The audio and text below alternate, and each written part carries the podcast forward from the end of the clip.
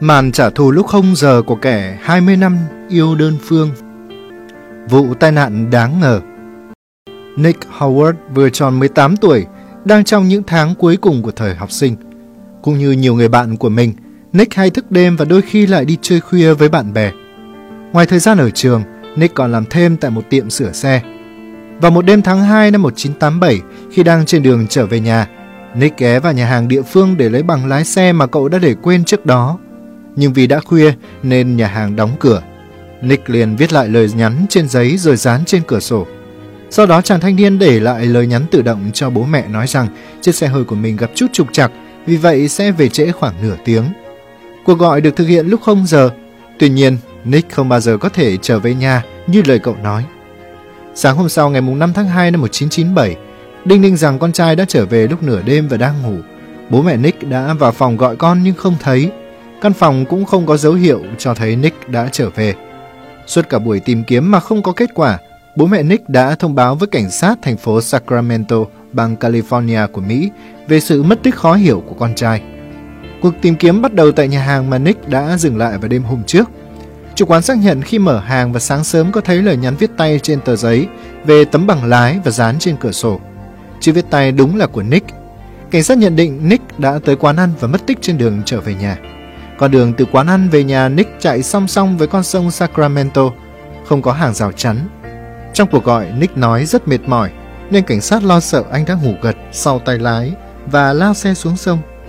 Hai ngày sau khi tiến hành cuộc tìm kiếm dọc con sông, các nhà chức trách đã phát hiện chiếc xe của Nick chìm dưới sông Sacramento ở độ sâu khoảng 5,4 mét.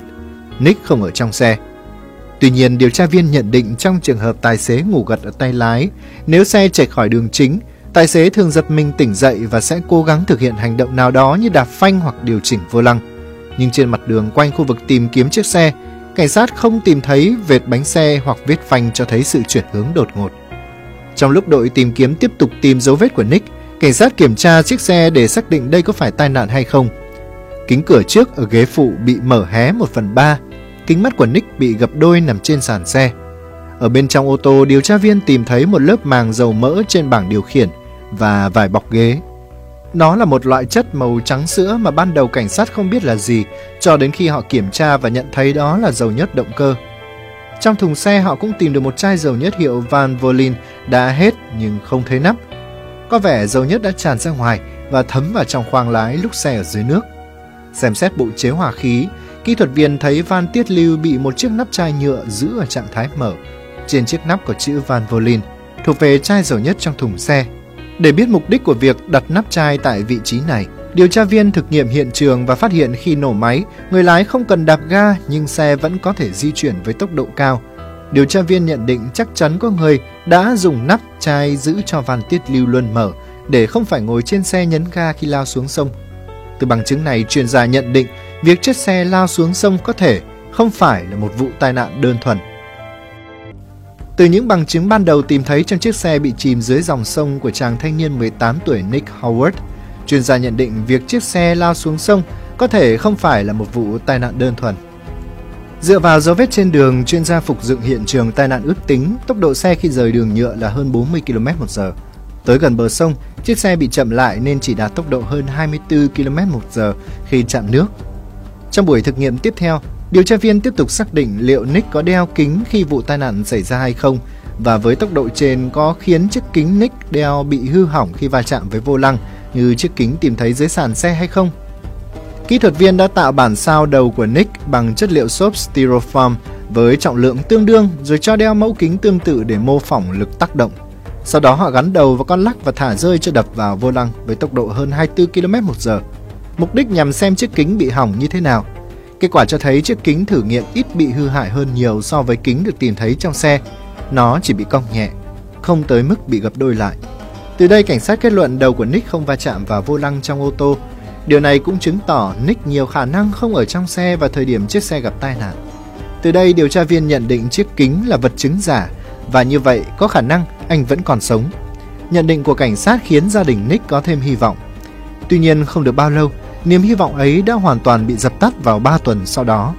Khi đội tìm kiếm phát hiện thi thể của Nick nổi trên sông, cách chiếc xe khoảng 1,2 km về phía hạ lưu. Đáng chú ý là trên người Nick không bám dầu nhớt trong khi cả khoang xe đều có. Điều này càng khẳng định suy đoán Nick không ở trong xe lúc va chạm. Các chuyên gia pháp y tìm ra bằng chứng cho thấy Nick đã bị đánh trước khi chết khiến anh bị chảy máu bên trong cơ cổ, khả năng bị ai đó bóc cổ bằng tay. Ngoài ra Nick cũng có vết bầm tím trên mặt và vết thương do vật cùn bên trong cơ thể. Dù vậy, nguyên nhân tử vong lại là do chết đuối vì trong phổi có nước. Chứng cứ cho thấy nạn nhân dù bị bất tỉnh nhưng vẫn còn sống khi rơi xuống nước.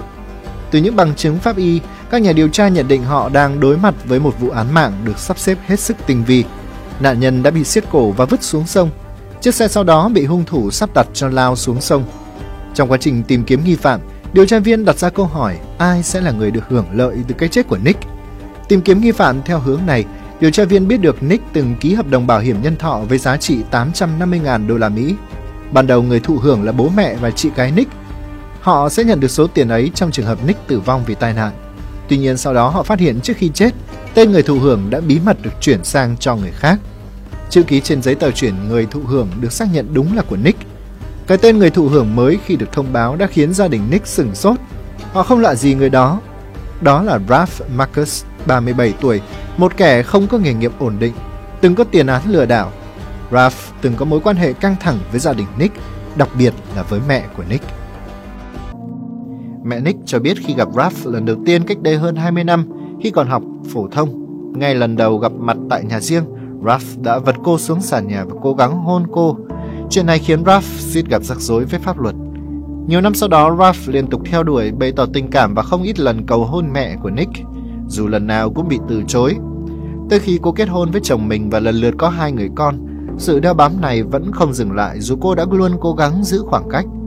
Theo gia đình Nick, năm 1993, Ralph thậm chí từng đề nghị trả 50.000 đô để mua trứng của mẹ Nick rồi nhờ người khác mang thai hộ. Sau lần này, gia đình Nick thực sự sợ hãi và nhất quyết tuyệt giao với Ralph. Nhưng mặc dù đã cố hết sức, họ vẫn không thể thuyết phục được Nick tránh xa Ralph. Gã đàn ông này không bỏ cuộc mà dùng nhiều cách để tiếp cận Nick. Dần dần cả hai trở nên thân thiết. Ralph thậm chí còn nói mình không khác gì cha đỡ đầu của Nick.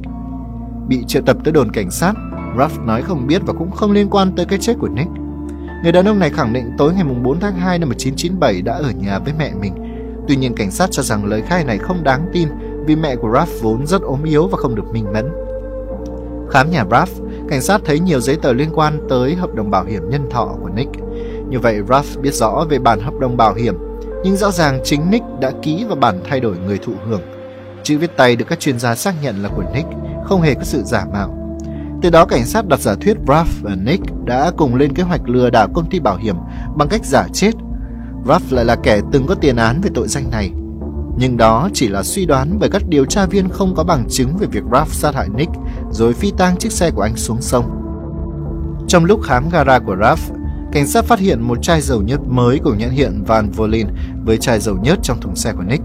Qua đối chiếu, cảnh sát thấy hai chai dầu nhớt thuộc cùng số lô sản xuất từ đó cảnh sát cho rằng đây là chứng cứ cho thấy Ralph cũng là chủ nhân của chai dầu trong thùng xe của Nick.